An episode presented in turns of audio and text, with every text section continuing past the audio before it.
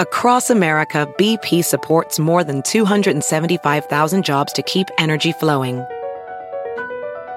Jobs like updating turbines at one of our Indiana wind farms and producing more oil and gas with fewer operational emissions in the Gulf of Mexico.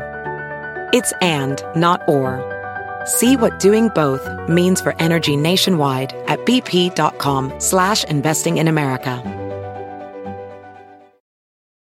Welding instructor Alex DeClaire knows VR training platforms like Forge FX help students master their skills. There's a big learning curve with welding. Virtual reality simulates that exact muscle memory that they need. Learn more at meta.com slash metaverse impact. To get the Crime Writers on After Show right now, go to patreon.com slash partners in crime media. I'm Rebecca Lavoie, and this is Crime Writers On.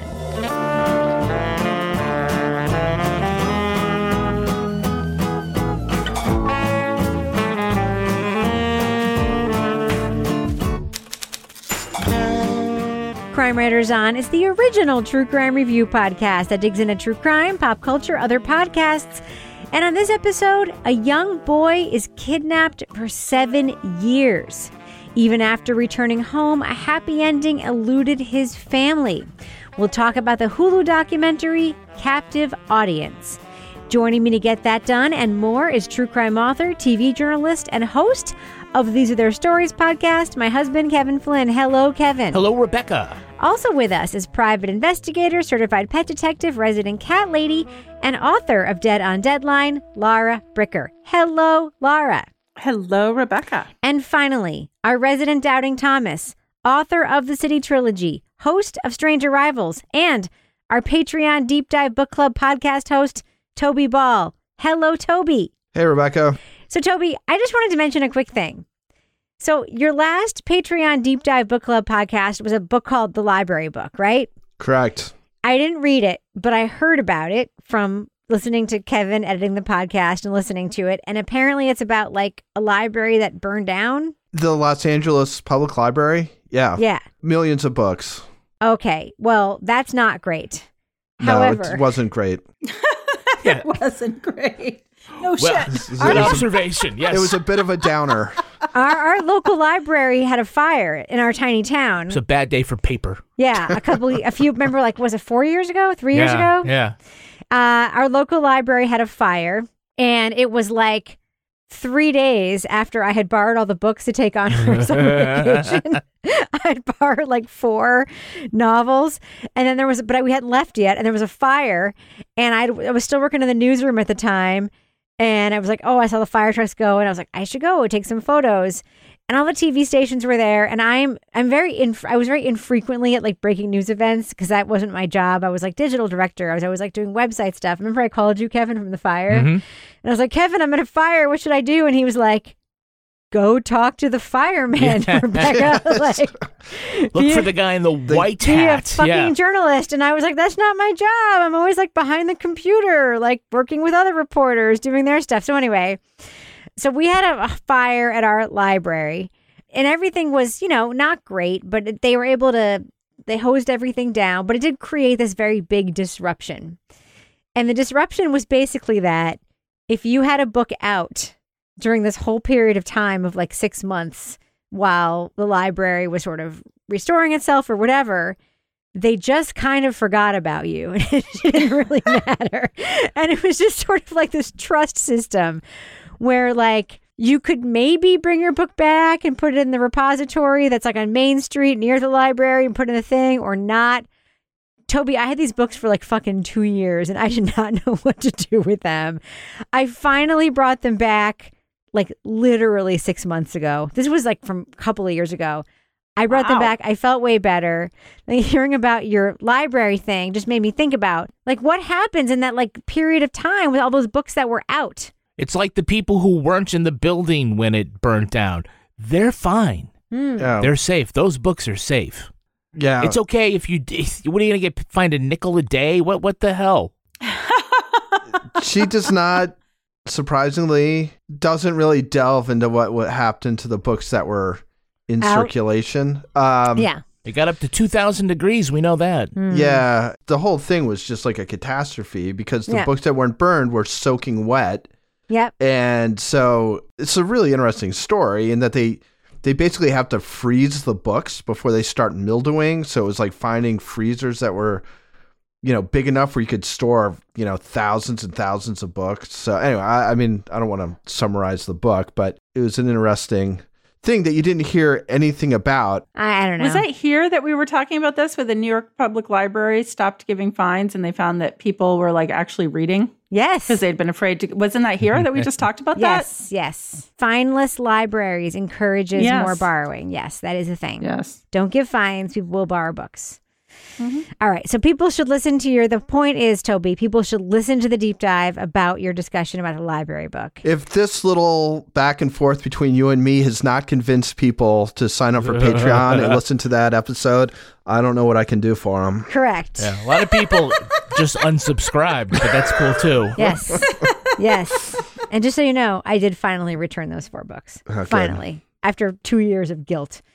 All right. Um, so, Kevin, what is coming up? This is Thursday, obviously, this episode. What is coming up on this coming Monday's episode of Crime Writers On? Oh, we get to Netflix and chill all weekend because we're going to be talking about the series finale of Ozark. Oh, God. The, seas, the series. So finale. This is psyched. it. This is it. Is it? No more Ruth. Savor it. Let's hope it turned out better than uh, kill uh, Killing Eve. Oh, my God. Kevin. Can you just do like one final, like pre we, well, pre us watching it Ruth impression, please? What the fuck, Marty? Why do you got these fucking library books? I'm not a goddamn cop. You know I can't read good. I don't know fuck about shit. Ruth. Ah, oh boy. All right. Well, with that, I think we should get to our review. I'm going to go ahead and drop that first clip. A bizarre story with a happy ending. Well, everybody wants a happy ending. And not very many true stories are a happy ending. In 1972, seven year old Steven Stayner was kidnapped and raised by his abductor under an assumed name. At age 14, he made his escape and returned home. Reporters couldn't get enough of the miraculous story, and a TV miniseries captivated the nation. As kids, they want us to, you know, believe a happy fairy tale kind of, you know, ending. And it just saddens me to think that my dad had to go through all that pain and suffering just to get his story told. But there was no storybook ending for the Stayners. The following years brought conflict, tragedy, and an unthinkable crime. He said, Before I say anything, I want you to contact producers in Los Angeles because he wants a movie of the week made about his story. The Hulu documentary Captive Audience, a real American horror story, follows the ordeals of Steven and Cary Stayner. It supplements its historical footage with clips from the 1989 TV miniseries and with research interviews from its screenwriter. It shows how a story can be manipulated and how the media can treat you like heroes one day and villains the next. We're going to be talking about plot points from Captive Audience, so if you want to remain spoiler free, go to the estimated time code in our show notes to hear our thumbs up or thumbs down reviews. Now, Laura Bricker, you did not have any access to television while growing up. So you had no access to or had never heard of I Know My Name is Steven, right? Uh, No, Right. my first name is Steven. So, like, what did you think about the whole idea of this whole thing that this family had even like had a documentary like show or a series made about them? Well, as I was watching it and just, uh, you know, obviously struck by like the amount of media scrutiny that was on this family for years and on Steven when he comes home, I'm like, I'm probably like the only person who doesn't know about this case because clearly it was everywhere and it was all over the news and it was all over the made for TV thing and it was all in like People magazine or whatever. But I think, you know, at that time to have this level of media scrutiny, it felt like, you know, this is And we've had other child abduction cases, but this sort of felt like one of the first cases where you did have this level of what we see now all the time, like 24 hour news coverage. Like they had like people, they were like, there were people on the, the roof, there were people everywhere. Like I think at one point, you know, Steven's wife was talking about his funeral and, and was like, there was just like media there. And like anytime something happens, the media is there in our family it was kind of overwhelming. You know, I'm thinking, my God, because it wasn't a time where that was the norm to have the media everywhere like it is now. Mm. You hmm. know, like it wasn't like we could just turn on, oh, we can turn on CNN or Fox or MSNBC and watch this 24 hours a day. That was not that time in history. So for that family to have that level of spotlight cast upon them was, you know, pretty overwhelming, but also what the hell is going I mean, this it's you you really can't make this up when we get into like the finale of what happens at the story, but just it was a lot. So am I the did you guys all watch this show? No. Did you all watch this? I I remember it. I don't remember I, I I remember its existence and I probably watched it, but I definitely remember its existence. I remember it in the ether. I kind of remember like the Oprah like stuff. I remember just sort of it existing it wasn't like the face in the back of a milk carton, Adam, like those things didn't like rise up to that level for me, but I do remember it.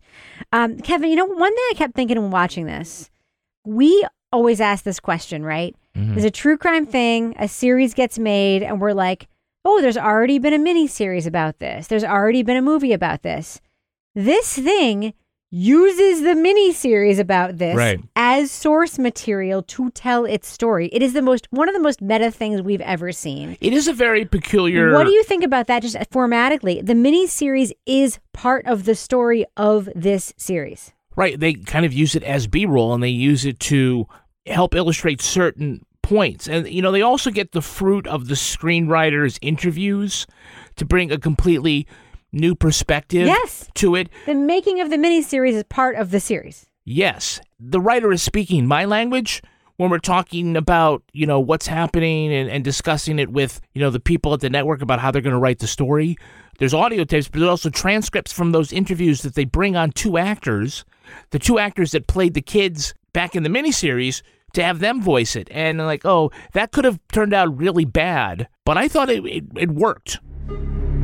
You're going to read these interviews with Steven. Okay. Oh, I didn't want therapy. No, there was a lot of suggestions of getting therapy from people. I just said no. I mean, I'm doing just fine. And so I don't feel I need it, you know? You know, when you find out later that, you know, it wasn't like a cheapo kind of miniseries, this was, you know, at the, nominated at the for time, Emmys. At and the it was, time, it was prestige TV. Now, keep in Yeah. mind, this was before there was such a thing as prestige TV. This was there was no such thing as prestige TV at the time. It a network TV miniseries at that time was a was like like the Yeah. Thorn Birds was prestige TV. Like it was it was all cheesy, right? Yeah. So Toby, what did you think of this? Because what we should anybody who hasn't watched it, we should explain.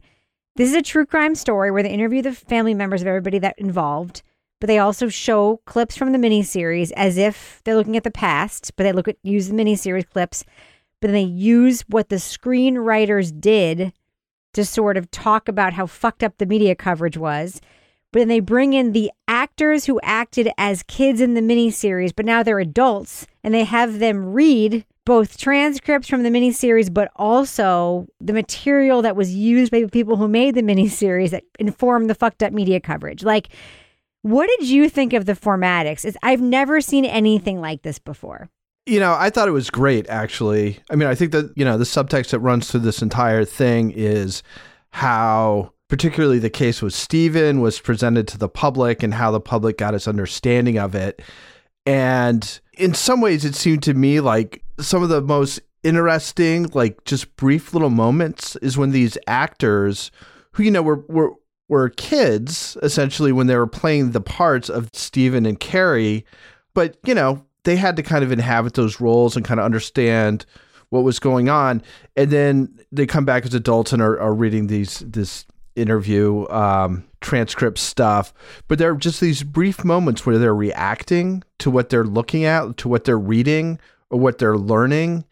And I don't know, there's just something very affecting about that and about having these two who I probably without really having much of a sense of what was going on, were very responsible for how the public kind of perceived what happened. And then at this late date, taking a look and just sort of being taken aback by what they're learning, what new stuff they're learning. A lot of it is is interviews after the miniseries came. Well, I guess it wasn't after it came out, but it was after they'd already started acting in it. I, I don't know. I, I, I thought that was I thought it was super effective, and I felt they did a good job of not leaning too hard into it. But it was kind of like this constant, at least for me, kind of beat that was going on beneath the surface. Was like our understanding of what happened is absolutely created by both the news media and then by I guess I mean I didn't I didn't even know this thing existed, but this uh, apparently super popular made for TV miniseries. Laura, what did you think about having the actors who played Steven and Cary read the transcripts from the interviews that the TV filmmakers did with the real brothers? That was sort of weird. It was a little disconcerting at first because it was like, oh, that's weird. Because you know, these actors obviously like I don't want to say it's like a breakout role, but I mean they became like at one point one of the daughters was like, well, like every time I saw this guy, I like thought of my dad because I had seen him in the movie. So they kind of assumed this persona. So then having them reading the parts like that and reading the interviews, especially after so much was modified for television to make it kind of like narratively more compelling it was another level of weirdness in this for me. I, I, I didn't really have any like big thoughts pro or con about it. I just thought, like, how do you move on from that role when you've played Steven? And now everybody, including Steven's daughter, looks at you and thinks of you as Steven. You become Parker Lewis, and Parker Lewis won't lose. Pros can't lose. Can't lose. That's it. Parker Lewis can't lose. That's him. Across America, BP supports more than 275,000 jobs to keep energy flowing. Jobs like building grid scale solar energy in Ohio and producing gas with fewer operational emissions in Texas. It's and, not or. See what doing both means for energy nationwide at bp.com slash investing in America. Ophthalmologist Dr. Strauss has seen firsthand how the metaverse is helping surgeons practice the procedures to treat cataracts. Cataracts are the primary cause of avoidable blindness. He works with a virtual reality training platform developed by Fundamental VR and Orbis International to help surgeons develop the muscle memory they need. The result? More confident, capable surgeons. And even more importantly, patients who can see. Explore more stories like Dr. Strauss's at meta.com slash metaverse impact. Hey, let me abduct everybody's attention for one second. Oh, wow. Okay. I know it's a bad That transition. was a One really talk- sloppy transition, Kevin. Way to go. All right, let's do the business Wait, in the let, let's business have an section. actor read you doing that Oh, transition. shut up.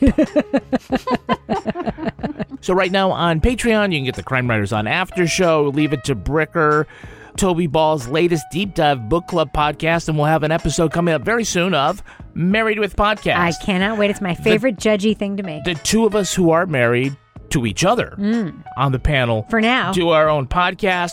Also, want to let you know that yesterday came out our latest episode of These Are Their Stories. Yes. The SVU episode we're talking about is called Totem. Bananas. It's the one in which Jeremy Irons comes on as the profiler oh. and the girl is left in a bag with a doll and all of Oh, a sudden God. towards the end the sister says this is my bedroom and the mother comes in what are you doing in my bedroom It's and everyone bananas. goes oh yes yes It is yes bananas. It is so good. The episode, the episode we're talking about is bananas, but the podcast we recorded about the episode is super good. About one of the most bananas and gross SVU episodes ever made. Yeah, our guest is our friend Irish broadcaster Chris Green. Yes. Yes. And uh, if you want to get exclusive podcasts, you can do that by signing up at patreon.com slash partners in crime media. Also, sign up for our free newsletter. Go to crimewriterson.com, drop in your email. You'll get special stuff comes out every Thursday where we talk a little bit more about our reviews. We do Crime Writers on behind the scenes. You can see photos of the pet of the week, tweet of the week, all sorts of great stuff that you can only see there. Apparently, you took a poll in the last newsletter, and I realized that because I started getting bombarded in my email by people with ideas for my vanity plate. So Yes. there's all sorts of things in the newsletter. Kevin, I have a question before we end the business section. Yes. Do we have any Patreon patron saints of the week this week? Well, how could I ever forget? Our Patreon patron saints are Nelson Parks and Karen Clark, who loves Rebecca more Yes. than life itself. Oh, Karen. Bless you. Karen, by the way, thank you so much for the post that you put up in our Facebook group this week. It made my life, honestly. After seeing a bunch of really shitty reviews on this podcast about me in particular, your post made up for all of them. Thank you, thank you, thank you, thank you, thank you. Please tell all of your friends, Karen, that you love the show and that you also love Kevin and Laura and Toby too, because I wouldn't be able to make this podcast without the three of them. So thank you all. Thank you, Karen. Thank All you, right. Nelson. All right, reel it in. And thus ends And thus ends the business section. the business section. All right, so Kevin, I want to talk about the case a little bit now. Mm-hmm. So Steven was kidnapped by this guy Parnell, Yeah. who raised him. Obviously, he abused him, as we find out later, but he also raised him as his son, sent him to school Yeah. where he lived in a community. But he lived like in a community in school, but he went to school like he had a girlfriend, he had friends. Played football and but, but- yeah, but he was right, right. also like the like the poor kid in school, and like everyone, like he had a persona in school. Like, what did you think about just? um I mean, he almost was like a high profile kid in school, the way he was raised by this guy. Like, it's an incredible. I mean, of course, this is pre internet, pre cell phone, pre social media, so it takes on a different kind of like aspect that way. But it is pretty extraordinary. Yeah, um, the idea that he was, you know, perceived. Well, he wasn't perceived as the poor kid. He certainly was not growing up in, uh, you know, the lap of luxury. There, there, there was, you know, the idea. Oh, there are weird parents and there are you know, unconventional parents, and they just kind of assume that his dad is is that. And it's, you know, you brought up something. Where he said, "Oh, he just lives as, as his son." Everyone, he wants a son. What That's what later on they were saying, like, well, he just kidnapped him because he wanted a son. No. It, no, he did not want a son. He wanted a victim. Yes. Um, that he could have all the time. And I'm thinking, were people being polite or were they just really that naive? They were that naive. That, like, they were, sh- well, what? Shocked that that's what it was? Because right now, like in 2022, our brain is like, he is taking him for that purpose. You know, I think if anything, we look at it and said, he took him, but he didn't kill him. He took him and kept him around. That's different.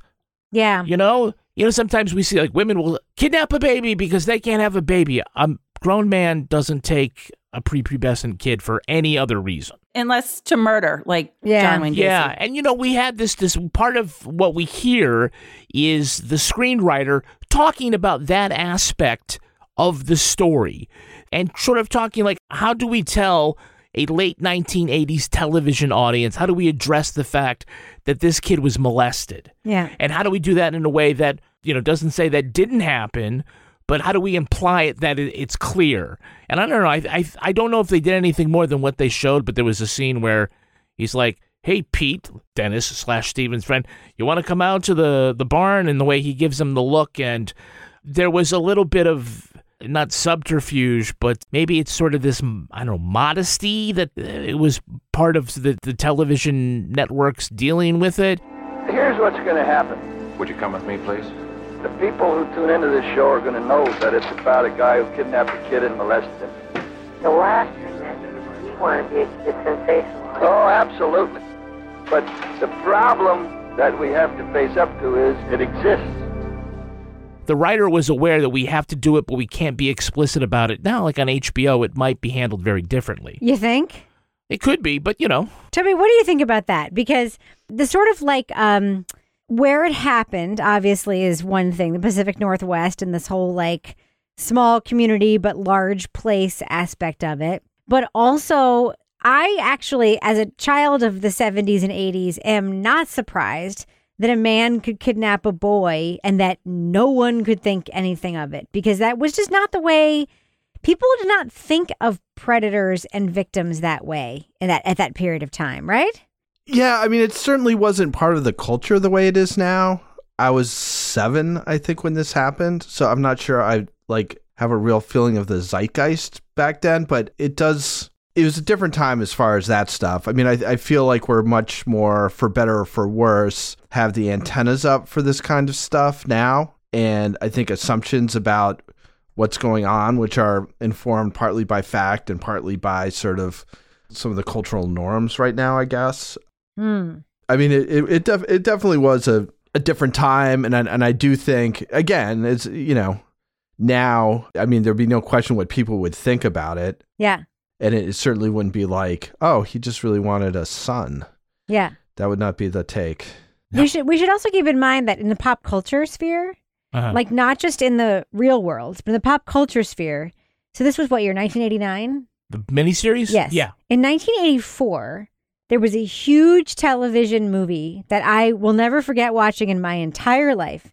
It starred Ted Danson and Glenn Close. It was called Something About Amelia, or There's Something About Amelia. Mm-hmm. It was about a family where the father, played by Ted Danson, molested his daughter. and it was a whole thing. The family breaks up because the father is molesting the daughter. And you know how the miniseries ends? Oh yeah, they all have dinner together, and The family gets back together and everything's fine. you thought the ending of Killing Eve was fucked up. Because in the 80s, like that, I mean, honestly, for everyone who's listening now who's like younger than like 39 years old, the era in which we grew up was super fucked up with these kinds of conversations. It was just incredibly was- different than it is It's just like, oh, what, It's like let's just put that in the feelings box and put it under the bed and never speak of it again. But like that was the era in which we grew up, and this and like if this, she had a tattoo that was bad or something like that. yeah, Not, uh, yeah, like God. like they can just get over it. They can reconcile, right? Like he's not a criminal. He's just a dad who made a mistake. I mean, that's the era that this is coming out of. Yeah. this this this crime. We're getting there in fits and stops of like being honest about the troubles in the world, Yes. the things that we never talked about. It's you know, Correct. Like we're in a very different place than now than we are then. All right, well, let's move on to what happens after uh, Steven comes home because Toby, you said that you knew Cary Stayner's story before you knew Steven Stayner's story, right? Yeah, well, I didn't know Steven Stayner's story until a few days ago when I watched this. Uh, really? Yeah, just because I read some article about Cary Stayner. I think it might have been an Outside magazine, and it was mostly just about his crimes. And then there's a bit about his brother was kidnapped and then returned to the family seven years later, blah, blah, blah. And that might have played some part in it. And I was like, wow, that's freaking weird. But I didn't realize that that was a whole nother well known story. I thought it was just like a little factoid about this guy's life. So, you know, once I found out what this uh, show was about, I was like, oh, okay. Because every once in a while it would come up and people would be like, oh, yeah, that's the Stayners. Like, how the hell do you know about that? But I guess it was because Steven was more famous than, than Cary, which I guess Hmm. was part of the problem. So, Laura, Cary Stayner and Steven Stayner are obviously two very different people, but Cary Stayner, as portrayed in this, and everybody who knows him says that he was troubled from the beginning and that likely was not a result of his mm-hmm. brother's kidnapping. Do you Yeah. do you have a sense of that from watching this? Because it, it sort of is kind of all over the place for me. I I don't really know. I mean, obviously we can't know. His mother won't talk about it, and I don't. Do you blame her? Do you, do you blame her for a second for not wanting to talk about it? No. I mean, I think the thing is that, like, you know, everybody says, oh, well, he wasn't well. There was always something off about him. I didn't really get that from the documentary, but I thought about it afterwards because I was like, you know, everyone says, oh, well, he was just, there was always something wrong. And then, you know, you have Steven come home and they're like, well, we talked about sending him to therapy, but then we just decided not to. So here you have two brothers, both clearly in need of therapy. And again, going back to what you were saying before, Rebecca, at this time period, that was just not what you did. Uh, Like you, you really can't even imagine that these two things would happen to these two brothers. But at the same time, you're thinking like, what if it was a different era where they had therapy? Would this have still turned out the way? It, well, I mean, Steven, who knows? I mean, he just got hit. He he got hit on his motorcycle. That was oh a freak my God. accident. What a horrible ending for him, right? Mm-hmm. Horrible ending. But Cary, I mean, like that was crazy. And you know, so you have his mother who won't even talk about him. Do you want to talk about any of that, or would you like to leave that alone? No, Okay. You will not. You got it. I just wanted to make sure I was. Yep, you're, you're clear. Okay. Good. You're clear. And then you have like was it like his niece who was like, I was really interested in this case until I realized it was like Uncle Cary. Her she was already the daughter of trauma because her father was Steven Stayner. She barely knew him except that people kept telling her her dad was a good dad, right? But she didn't really Yeah. know. And now of course she's a true crime fan, which is like, oh, Yeah, you know, guys, the Cary story is interesting about you know how does he compare and how does he see himself vis-a-vis his brother? And you're right. I mean they, they were talking about mental illness early on and obviously if you have violent tendencies like that it is probably the, re- the result of some long festering issues that you know may be behavioral and may also be psychological. But i think it was really interesting that the thing that he told the reporter first off was that he wanted a tv movie made about it I think Cary Stayner wanted to be noticed. And I think that the reason he admitted it to me was because, on some level, he wanted the world to know. He wanted the world to know his story on his terms. There was something inside that really did want attention. in this moment, he's trying to measure up to his brother Steven. As a kid, he couldn't live up to him when Steven was missing, and he couldn't live up to him after he returned as a hero, and he can't live up to him after he dies. So he's just, he seems to like, with all of his other issues, continues to compare himself to to his brother who was this ethereal presence in and out of his life. yeah, I don't I don't buy that as an excuse for killing people. No, no, no, no, I don't. No, I'm not saying it's an excuse. I'm saying that, like, in my opinion, he may have killed people anyway and used a different excuse. I just think it was part of his psyche, you know. Or he may have done something else. Any, I mean, I don't know. It's, it's it's very it's hard for me to make that leap. That being said, there was a tremendous amount of trauma in the family, and maybe he wouldn't have killed people. It was trauma that was inflicted. I just don't. uh, There's a bucket of trauma there. I mean, Toby, I don't think that we can deny that this family absorbed a giant bucket of trauma. Period. Yeah, I mean that's that's something when you're watching the mother while she's giving the the interviews. It's like, man, she's been dealt a rough hand. It reminded me a little bit of the family in in Hidden Valley Road, which uh, is a book by Bob Kolker, which won all the awards, which he did a deep dive about. But it's about a family I think has twelve kids, and six or eight of them end up having schizophrenia. But it's just this incredibly tragic story of a family who who I think like the Stayners they basically get like a community's worth of trauma just in this one family unit. You can see it on all of them. I, mean, the Stevens kids, like the son, clearly is still living with that sort of generational trauma. Um, there's a lot of melancholy, I guess, when they're talking to the family members and really just about everybody who's in this. I mean, even the actors, I think. I feel like that's one of the sort of affecting things about it is you can kind of imagine that they get contact. It's like, will you do this? We're making this documentary. It's like, oh, sure, that sounds kind of weird. And going to doing it, but then once they're actually doing it, you can. I mean, there's just you can tell that they're affected by it, right? You can tell by their sort of asides and, and sort of their demeanor. So yeah, I mean, it, it's not like a really like some other things that we've watched, in that it's not. It didn't seem to me to be like a super tough watch Hmm. but you can tell that the people in it that there is sort of this melancholy throughout it. I kind of felt the same way. And I also felt like the sourcing was incredible because they had the Stayner family, they had the kids. But Toby, can I just ask you like a follow up on that? Because the family also has all of this material, apparently, like in containers and trunks in their house, and the kids are able to pull it out, out and look at it. I found myself thinking, like, obviously, every family sort of keeps things differently, right? Like, I have, I'm not a sentimental person, so I don't have a lot of stuff in my house but they're also keeping all of this material. And I just found myself thinking, like, I wanted them to just build a bonfire in their backyard and like throw the news clippings. You know what I mean? It's like I felt for them so hard that this is what they have of their father is this fucking movie and these news clippings of their uncle. You know what I mean? Yeah, I mean, it, they don't go into any detail about this, but they're like, yeah, our stepfather was not a great guy.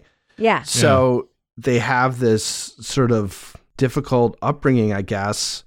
And then what they know of their father is this, you know, I mean, it's almost like a legend, right? I mean, it's this crazy, crazy movie. story. And then they can watch it on TV sometimes. And identify so much more with the actor on TV than the actual father who they haven't known that there's like this weird transference.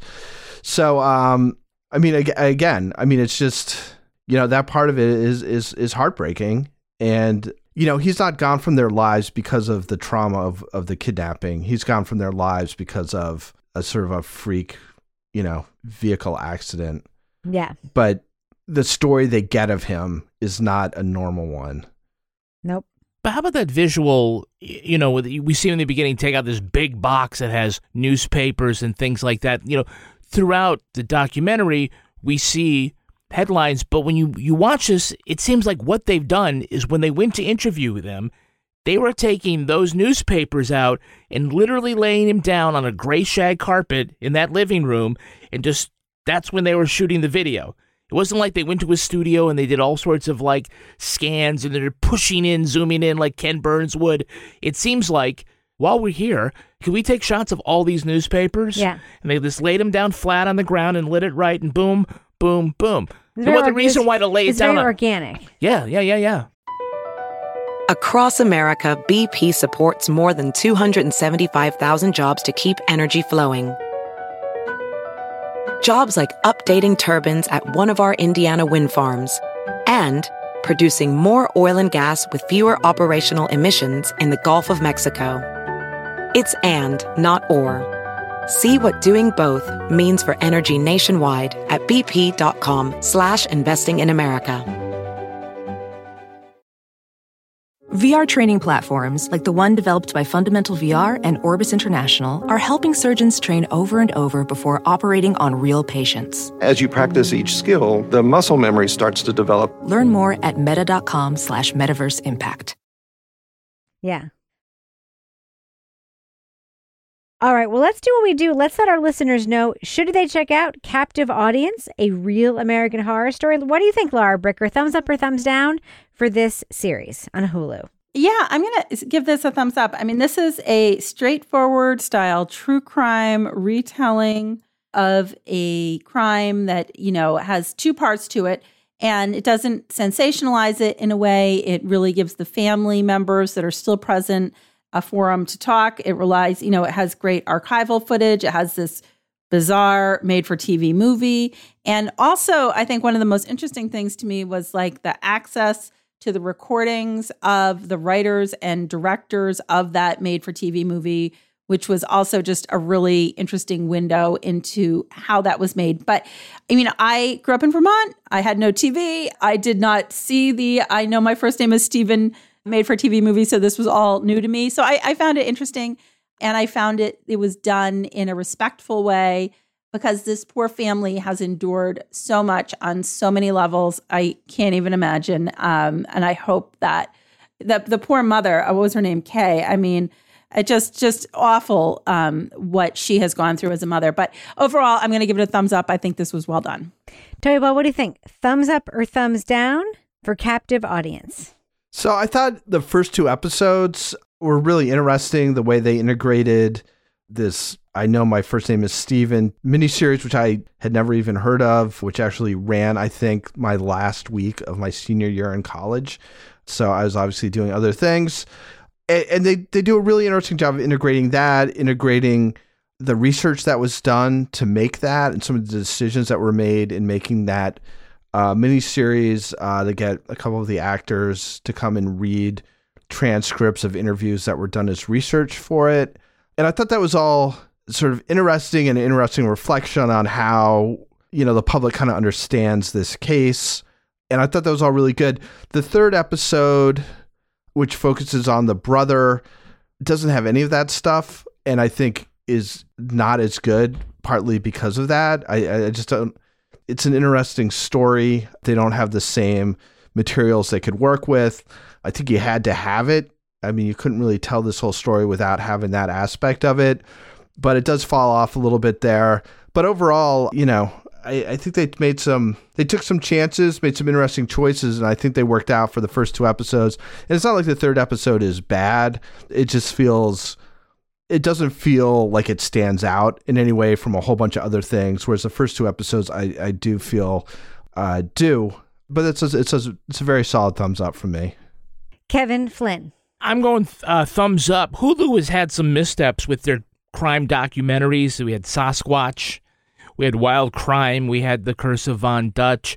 Some of the reasons that they didn't do well is because it was a poor selection of their source material. But I think that this really stands out. This is their best offering so far. The story, and there's really two different stories here about a family. Whether you came in because of Steven's story and you didn't know what happened after, or you came in because of Cary's story and you, you didn't know what happened before, I think that both of those narratives drove it really well. I agree with Toby that episode three was pretty thin, but not enough to derail the enjoyment of what they did. They put it together. It was a really unique use of the material that they did have, the archival stuff, which, you know, not only included clips from a, a TV miniseries, but also, you know, interviews that were not journalistic per se. They were, it was research for a screenwriter to write about the miniseries. It's stuff that we haven't seen used before. It was put together really well. There were a lot of places where this could have really been bad and fallen down when you bring in actors to, you know, voice transcripts and then you bring back Parker Lewis. Uh, you know, but it, I liked it. It worked, and it's a thumbs up. Yeah, it's thumbs for me too. I'll tell you what would have made it like really great so I agree with you guys too. The Cary stuff was thin compared to the uh, Steven stuff. And it's almost like in real life, unfortunate that Cary's case happened for this piece of media because, like, if it was just the Steven case and this piece of media was made, it'd be amazing. Cary's case, if there was, and I'm sure there is, a piece of fictional media tied to Cary's case, if they'd been able to do the similar treatment with that piece of media tied to Cary's case and like do a part two of this where they were able to bring it like do a similar thing. If there had been a similar like like the outside magazine article or a a Cary Stayner movie and like sort of weave the two together, like that would have been episode incredible. of something on Investigation Discovery. Yeah, but the problem is, I think the issue is the family didn't really want to talk about it. Right? Right. There were barriers there to telling his story. So, um, yeah. So I, I think it was imbalanced in that way. And that's why it was unsatisfying in that end. But if they if they could have figured out a way to flesh it out the way they were able to flesh out the Steven side.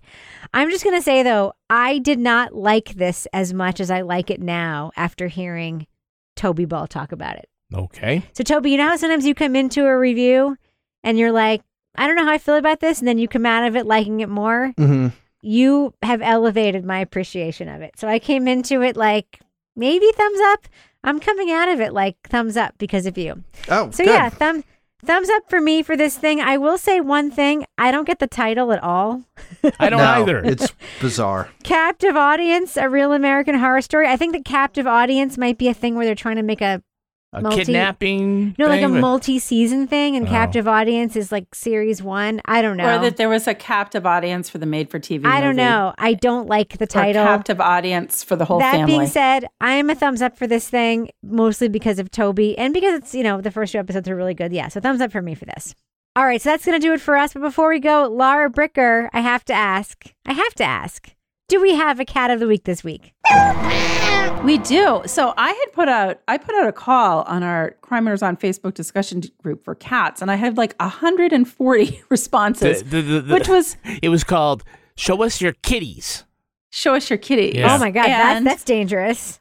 Um, Jesus. So I got so many great responses. I will have like cats of the week forever. But at the end, KT Kelly uh, did not say anything. KT was like, it's just so disheartening how hard it is to have a cat of the week. And I was like, oh no, did they nominate their cat for cat of the week? So I went. they nominated their cat. So this cat might have already been cat of the week, but I don't think so because I think I would have remembered this. So uh, KT nominated her cat like a year ago. Oh. And I I felt the pain when I read that comment. So I went back and I found the nomination. And it actually sort of fits my cat's life right now because as you know, Rocky Flintstone now has the kitty male kitty urinary issue and Pippin needs to lose some weight and they're both orange males and this is also an orange male cat owned by KT, Lewis the cat. He is 13 and she has had him since he was a kitten. He has had other reluctant cat roommates for, for the last three years. He has been an only cat. He has always dominated space and the food bowl. At the last vet visit, he weighed in at 23 pounds, which is morbidly obese for a cat. Despite him being on a diet for the longest, he wasn't losing weight. And then during the COVID times, it was time to ramp up efforts for Lewis the cat. And he had a mandatory play and exercise before his meals and is now under 20 pounds. There is literally no weighing him. He's very strong and makes it known he is not to be handled. The vet said, don't bring him back in unless it's an emergency. Apparently, Lewis can be a pain. So Lewis is still substantial, but he's a lot healthier and full of energy and zooming around like a kitten. So, KT, send some more tips because Pippin the kitten um, needs to go on the same plan as Lewis the cat. And I'm sorry that it's so hard for people to get their cats as cat of the week, but I will get to all of you, even a year late. And Lara Bricker, I know that you did not know this, so I'm just going to like throw this in there. Katie Kelly is one of my like oldest friends. We were friends Oh. from like junior high and high school. She lived down the street from me. We used to call in radio requests together. We were like fans of you two together. Katie's had a really rough couple of years. Katie is the best, and I love her so, so much. And that is not a thing that you knew. I love her so, so, so much. And I'm That's thinking about her all the time. So thank you for picking her. Thank you. This is not nepotism. It's not.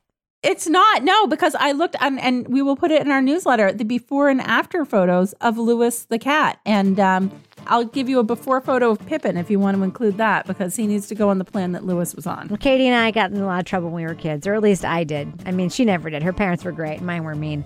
All right. Lara Bricker, if folks want to reach out to you, they don't have to be my childhood friends, but if they just want to reach out to you and pimp their pets, to be pet of the week doesn't have to be a cat. How can they find you? Either on our Facebook group, of course, they can go there. They can email us at crimewriterson at gmail.com.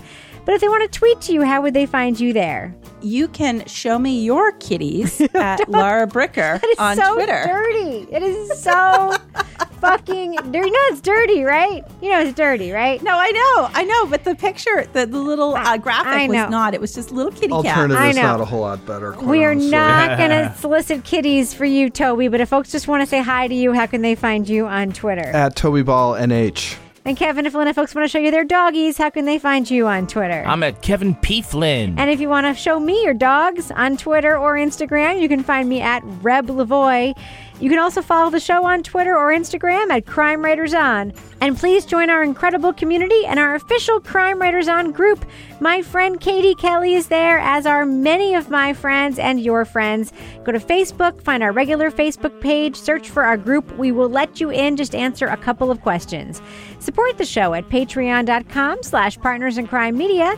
You get the Crime Writers on After Show, Married with Podcast, Lara Bricker's Leave It to Bricker podcast, and Toby Ball's incredible Deep Dive Book Club podcast. Our theme song was composed and performed by Ty Gibbons. Our line editor is the incredible, almost college graduated Olivia Burdett. The executive producer of this program is Kevin Flynn. This show was recorded in a yoga loft above the bodega in Bay St. Louis, Mississippi studio, otherwise known as Studio C, the closet in our New Hampshire basement, where we debate which 80s TV star will play each of us in the miniseries. Ricky Schroder. Justine Bateman, on behalf of all the crime writers, thanks so much for listening. We will catch you Later. later. You don't fucking want Ricky Schroder, man. You do not want that guy. I was going to say Jason Bateman, so I'm glad. you do not want that guy. In 2002, Okay. you can go now. get your hairball out. I got it out. Partners in Crime Media. BP added more than $70 billion to the U.S. economy in 2022. Investments like acquiring America's largest biogas producer, Archaea Energy, and starting up new infrastructure in the Gulf of Mexico. It's and, not or. See what doing both means for energy nationwide at bp.com slash investing in America.